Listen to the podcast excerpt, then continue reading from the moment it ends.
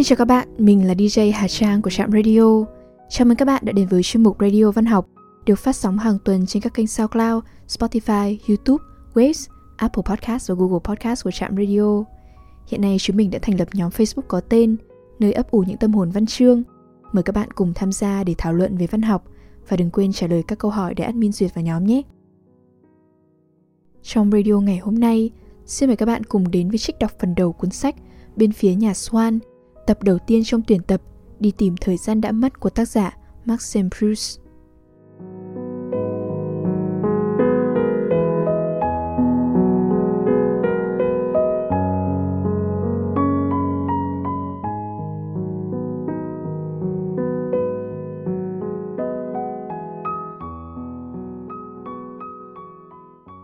Bên phía nhà Swan, Phần 1 Combray 1 trong một thời gian dài, tôi đã thường đi ngủ sớm. Đôi khi, nến vừa tắt, mắt tôi đã nhắm nghiền lại nhanh tới mức tôi không còn thời gian tự nhủ, ta ngủ đây. Và nửa giờ sau, ý nghĩ rằng đã đến lúc tìm giấc ngủ lại khiến tôi thức dậy. Tôi muốn đặt cuốn sách tôi tưởng hay còn cầm trên tay xuống và thổi tắt nến. Thì ra trong khi ngủ, tôi đã không ngừng suy nghĩ về cái tôi vừa đọc nhưng những suy nghĩ này đi theo một hướng hơi đặc biệt tôi thấy dường như chính tôi là cái mà tác phẩm nói tới. Một nhà thờ, một tư tấu, sự kình địch giữa franco đệ nhất và charles Queen niềm tin này lưu lại vài giây sau khi tôi tỉnh giấc. Nó chẳng đụng chạm gì đến lý trí của tôi, nhưng đẻ lên mắt tôi như những chiếc vảy khiến tôi không kịp nhận thấy đĩa nến đã không còn thắp sáng nữa. Rồi niềm tin đó trở thành không sao hiểu nổi đối với tôi, giống như những ý nghĩ của một kiếp trước sau vòng luân hồi để tại cuốn sách rời khỏi tôi. Tôi có thể tự do nhập vào đấy hoặc không?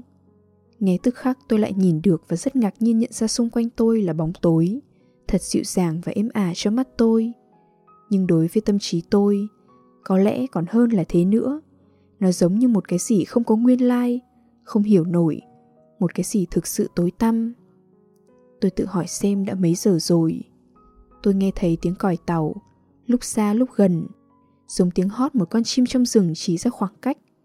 Tiếng còi tàu vẽ nên cho tôi khoảng xa của nông thôn hoang vắng, nơi người lữ khách đang dạo bước tới trạm rừng sau. Và con đường nhỏ anh đang đi sẽ khắc sâu trong hồi ức anh, bởi niềm phấn khích anh có được nhờ những nơi trốn mới, nhờ những hành động khác với thường lệ, nhờ một cuộc trò chuyện vừa đây và những lời từ biệt dưới ngọn đèn xa lạ vẫn còn đi theo anh trong đêm thinh lặng, nhờ sự dịu ngọt sắp tới của lúc trở về. Tôi âu yếm áp má và đôi má đẹp của chiếc gối đầy đặn và mắt rượi. chúng giống như đôi má thời thơ trẻ của chúng ta tôi đánh một que diêm để xem đồng hồ sắp nửa đêm rồi đây là lúc mà người bệnh buộc phải đi xa và ngủ lại trong một khách sạn lạ lẫm bị tỉnh giấc sau một cơn đau mừng rỡ khi nhìn thấy một vệt của ánh ngày dưới cánh cửa. Sáng rồi, thật hạnh phúc. Một lát nữa thôi, đầy tớ sẽ thức dậy. Anh có thể rung chuông, họ sẽ đến giúp anh. Hy vọng được đỡ đau cho anh thêm can đảm chịu đựng. Đúng lúc đó, anh tưởng như nghe thấy những bước chân, chúng đến gần rồi lại đi ra xa. Và vệt sáng dưới cánh cửa tan biến. Là nửa đêm, họ vừa tắt đèn khí người đầy tớ cuối cùng đã ra về và anh sẽ còn phải chịu đau suốt đêm vô phương cứu chữa tôi ngủ lại và chỉ thỉnh thoảng mới thức giấc trong chốc lát kịp nghe tiếng răng sắc bên trong của các ván gỗ lát tường kịp mở mắt để nhìn vào kính vạn hoa của bóng tối cảm nhận được nhờ một tia ý thức nhất thời giấc ngủ trùm lên đổ gỗ căn phòng cái toàn thể mà tôi chỉ là một phần nhỏ và tôi nhanh chóng trở lại nhập vào trạng thái vô cảm. Nữa là trong khi ngủ, tôi dễ dàng quay trở về một thời đã vĩnh viễn hoàn tất của cuộc sống nguyên sơ, gặp lại một trong những nỗi sợ hãi trẻ con nào đó của mình. Ví như nỗi sợ bị ông bác kéo búp tóc. Nỗi sợ này chỉ mất đi vào ngày họ cắt tóc cho tôi, cũng là ngày đánh dấu một thời đại mới đối với tôi. Tôi đã quên sự cố này trong khi ngủ. Tôi tìm lại ký ức về nó ngay khi tỉnh dậy được để thoát khỏi tay ông bác của tôi. Nhưng rồi để cẩn thận, tôi vùi hẳn đầu vào gối trước khi trở về với thế giới của mộng. Một đôi khi, giống như Eva sinh từ một nhánh sườn của Adam, một người đàn bà xuất hiện trong khi tôi ngủ, từ một tư thế không chuẩn của đùi tôi. Nàng được tạo ra từ lạc thú mà tôi gần được hưởng, nhưng tôi lại tưởng tượng rằng chính nàng hiến lạc thú ấy cho tôi. Cơ thể tôi cảm nhận trong cơ thể nàng sự ấm áp của chính mình, muốn tìm nhập vào đấy, tôi tỉnh giấc. Phần còn lại của nhân sinh đối với tôi như thật xa xôi bên cạnh người đàn bà tôi chỉ mới rời xa, chừng ít phút. Má tôi vẫn còn nóng san vì nụ hôn của nàng, người tôi đau dần dưới sức nặng của thân hình nàng. Như đôi lần đã từng xảy đến, nếu nàng có nét mặt một phụ nữ tôi từng quen ngoài đời, tôi sẽ hết lòng vì mục đích này. Tìm lại nàng cho được, giống như những ai lên đường du hành để được tận mắt nhìn thấy một đô thành mơ ước, tưởng tượng rằng có thể thưởng thức trong thực tại vẻ đẹp của giấc mơ. Dần dần ký ức về nàng tan đi, tôi đã quên người thiếu nữ trong mộng. Người đang ngủ là người nắm giữ quanh mình dòng chảy của thời khắc, trật tự của tháng năm và của các thế giới. Lúc tỉnh dậy, theo bản năng, anh ta kiểm định chúng và trong một giây đọc thấy ở đó điểm anh ta đang chiếm giữ trên trái đất. Thời gian đã trôi qua cho đến khi anh ta tỉnh giấc, nhưng trình tự của chúng có thể lẫn lộn, đứt đoạn. Nếu sau một thời gian mất ngủ, anh ta thiếp đi vào buổi sáng, giữa lúc đang đọc, trong một tư thế khác hẳn tư thế bình thường của anh ta khi ngủ, chỉ cần cánh tay anh ta giơ lên là có thể khiến mặt trời dừng và lùi lại. Và vào giây phút đầu tiên tỉnh giấc, anh ta sẽ ước chừng mình vừa mới ngủ vì không còn biết đã mấy giờ. Nếu anh ta lại thiếp đi trong một tư thế còn sai chỗ và trái khoái hơn, thí dụ sau bữa tối ngồi lại trên ghế bành, lúc ấy sẽ có một sự đảo lộn hoàn toàn trong những thế giới bị trạch ra ngoài quỹ đạo. Cái ghế thần kỳ sẽ đưa anh ta đi du lịch với tốc độ chóng mặt qua thời gian và không gian – và lúc mở mắt ra, anh ta sẽ tưởng mình đang nằm ở một xứ sở khác từ vài tháng trước. Nhưng chỉ cần nằm ngay trong giường mình, tôi đã có được một giấc ngủ sâu khiến đầu óc hoàn toàn thư giãn. Thế là đầu óc tôi buông ngay bình đổ nơi tôi ngủ. Và lúc tỉnh dậy giữa đêm, vì không biết mình đang ở đâu, nên giây phút đầu tiên, tôi thậm chí còn không biết mình là ai. Tôi chỉ có cảm giác về sự tồn tại trong trạng thái đơn giản nguyên sơ, như cảm giác ấy có thể run dậy trong lòng một con vật. Tôi còn trần trụi hơn cả người tiền sử, nhưng đến lúc đó kỷ niệm, chưa phải về nơi tôi đang ở, mà về một số nơi nào đó tôi đã ở hoặc có thể sẽ ở, đã đến với tôi như một sự cứu giúp đến từ trên cao, để kéo tôi ra khỏi cõi hư không nơi tôi không sao một mình ra khỏi được. Trong một giây tôi vượt qua hàng thế kỷ văn minh, và hình ảnh thấp thoáng một cách lộn xộn của những chiếc đèn dầu và của áo sơ mi cổ bẻ, dần dần tái tạo những nét độc đáo của cái tôi thuộc riêng tôi. Có lẽ tình trạng im lìm bất động của sự vật xung quanh ta bị áp đặt bởi sắc tín của chúng ta, rằng đấy là chúng chứ không phải cái gì khác, bởi sự im lìm bất động của suy nghĩ chúng ta đối mặt với chúng. Dẫu sao khi thức dậy như vậy, chỉ óc quay cuồng để tìm, mà không được, xem tôi đang ở đâu, tất cả lại trao đảo quanh tôi trong bóng tối, sự vật, xứ sở, năm tháng. Cơ thể tôi không cựa quậy được do quá tê cứng, thuận theo thể trạng mệt mỏi để tìm nhận ra vị trí của các chi, từ đấy suy ra hướng của bức tường, vị trí của đồ đạc, xây dựng lại và gọi được ra ngôi nhà nơi cơ thể tôi đang ở. Trí nhớ của cơ thể, trí nhớ của cạnh sườn, đầu gối, vai, trình bày với nó lần lượt một số căn buồng nó từng ngủ, trong khi xung quanh các bức tường vô hình quay cuồng trong bóng tối đổi chỗ tùy theo hình dạng căn phòng tưởng tượng. Và ngay trước khi suy nghĩ của tôi đang do dự trên ngưỡng cửa thời gian và các hình thái có thể nhận dạng được ngôi nhà bằng cách tập hợp các trường hợp lại thì nó cơ thể tôi lại nhớ ra cho mỗi ngôi nhà một kiểu giường vị trí các cửa ra vào hướng tiếp nhận ánh sáng của các cửa sổ sự tồn tại của một cái hành lang cùng với dòng suy nghĩ mà tôi đã từng có khi đi ngủ rồi lại tìm thấy lúc tỉnh dậy tại ngôi nhà đó. Phía người bị tê cứng của tôi tìm cách đoán ra hướng nằm của nó, tự tưởng tượng mình đang nằm đối mặt với bức tường, chẳng hạn trong một chiếc giường lớn có tán tre và ngay tức khắc tôi tự nhủ. Ơ này, cuối cùng mình cũng đang ngủ mất, tuy mẹ chưa đến lúc chúc mình ngủ ngon.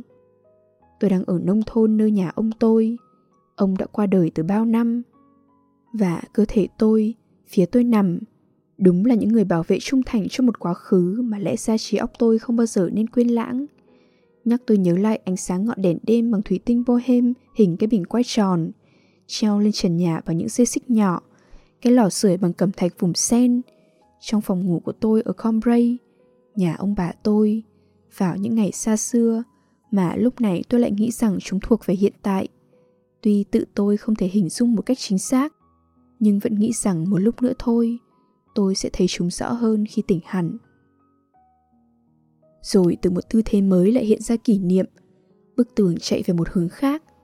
Tôi đang ở trong phòng tôi, tại nhà bà De Saint Loup ở nông thôn. Chúa ơi, ít nhất cũng 10 giờ rồi, hẳn mọi người đã ăn xong bữa tối. Có lẽ vừa rồi tôi đã kéo dài quá lâu giấc ngủ thường lệ sau buổi dạo chiều chiều cùng bà Desenloup trước khi vận y phục để ăn tối. Bởi tới nay, đã khá nhiều năm trôi qua kể từ thời Combray.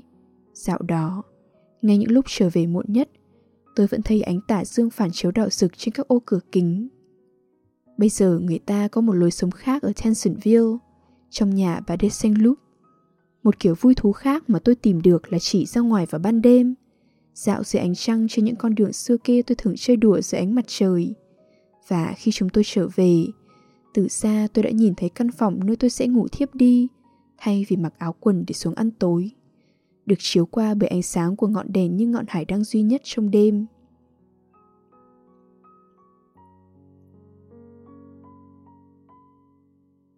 Những hồi tưởng quay cuồng và mập mờ ấy bao giờ cũng chỉ kéo dài vài giây. Nhiều khi cảm giác không chắc chắn thoáng qua về nơi mình đang ở, khiến tôi không phân biệt nổi giả định này với giả định kia. Những giả định dẫn đến cảm giác không chắc chắn ấy. Chẳng khác gì việc chúng ta, khi nhìn một con ngựa đang phi, khó tách được các vị trí liên tiếp xem qua máy hoạt ảnh. Nhưng tôi đã nhìn thấy lại, khi thì căn buồng này, lúc lại căn buồng kia nơi tôi từng ở trong đời – nên trong những mơ mộng miên man sau khi tỉnh dậy, cuối cùng tôi đã nhớ lại tất cả.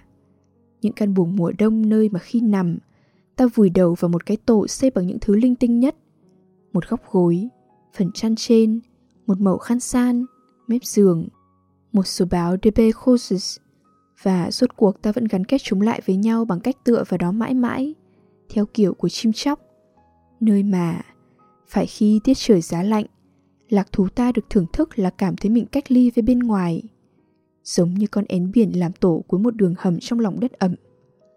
Và nơi mà suốt đêm đốt lửa trong lò sưởi, ta ngủ trong một tấm áo choàng không khí rộng lớn, nóng ấm và tỏa khói. Thỉnh thoảng có những ánh lửa từ các mẩu củi cháy dở bùng lên xuyên qua, một kiểu giường không sao sở thấy được, hoặc một kiểu hang ấm đảo ngay trong lòng căn buồng, một vùng nóng ấm và chuyển động thành những đường viền nhiệt lượng.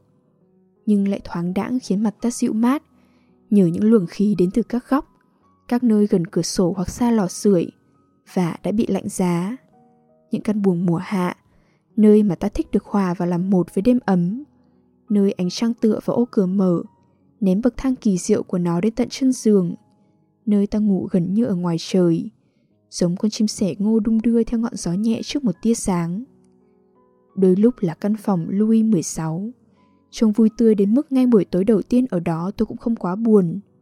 Và tại đấy, các cây cột nhỏ đỡ trần một cách nhẹ nhàng nằm tách nhau cực kỳ xuyên dáng, để lộ và dành chỗ cho giường nằm.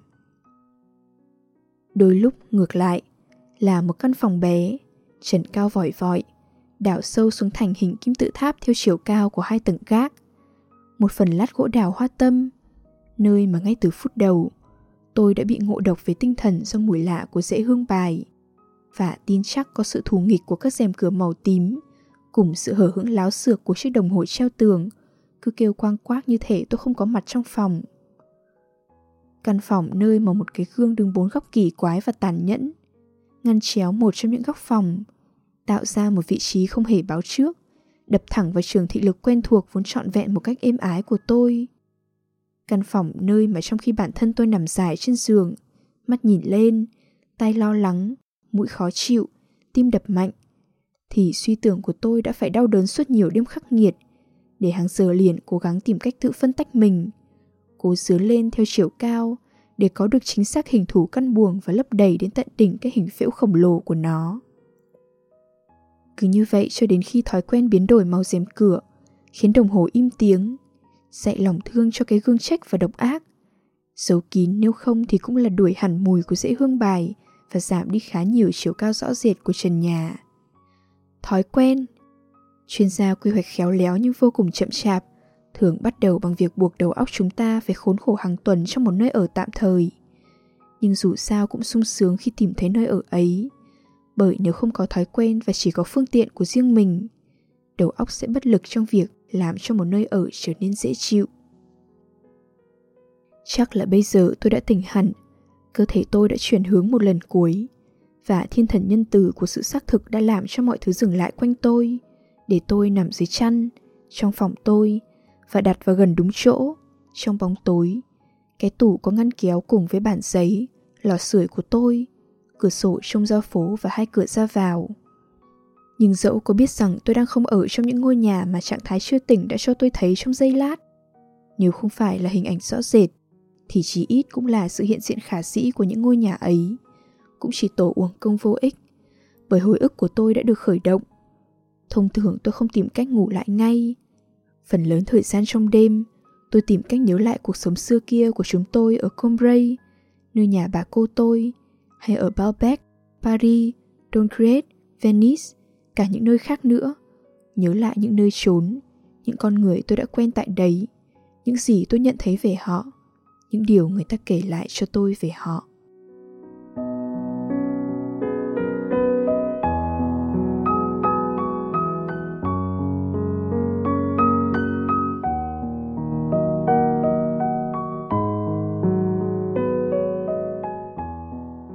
Đêm đã khuya, thời lượng của chương trình đến đây là kết thúc. Xin chân thành cảm ơn các bạn thính giả đã chú ý lắng nghe. Chúc các bạn một đêm ngon giấc.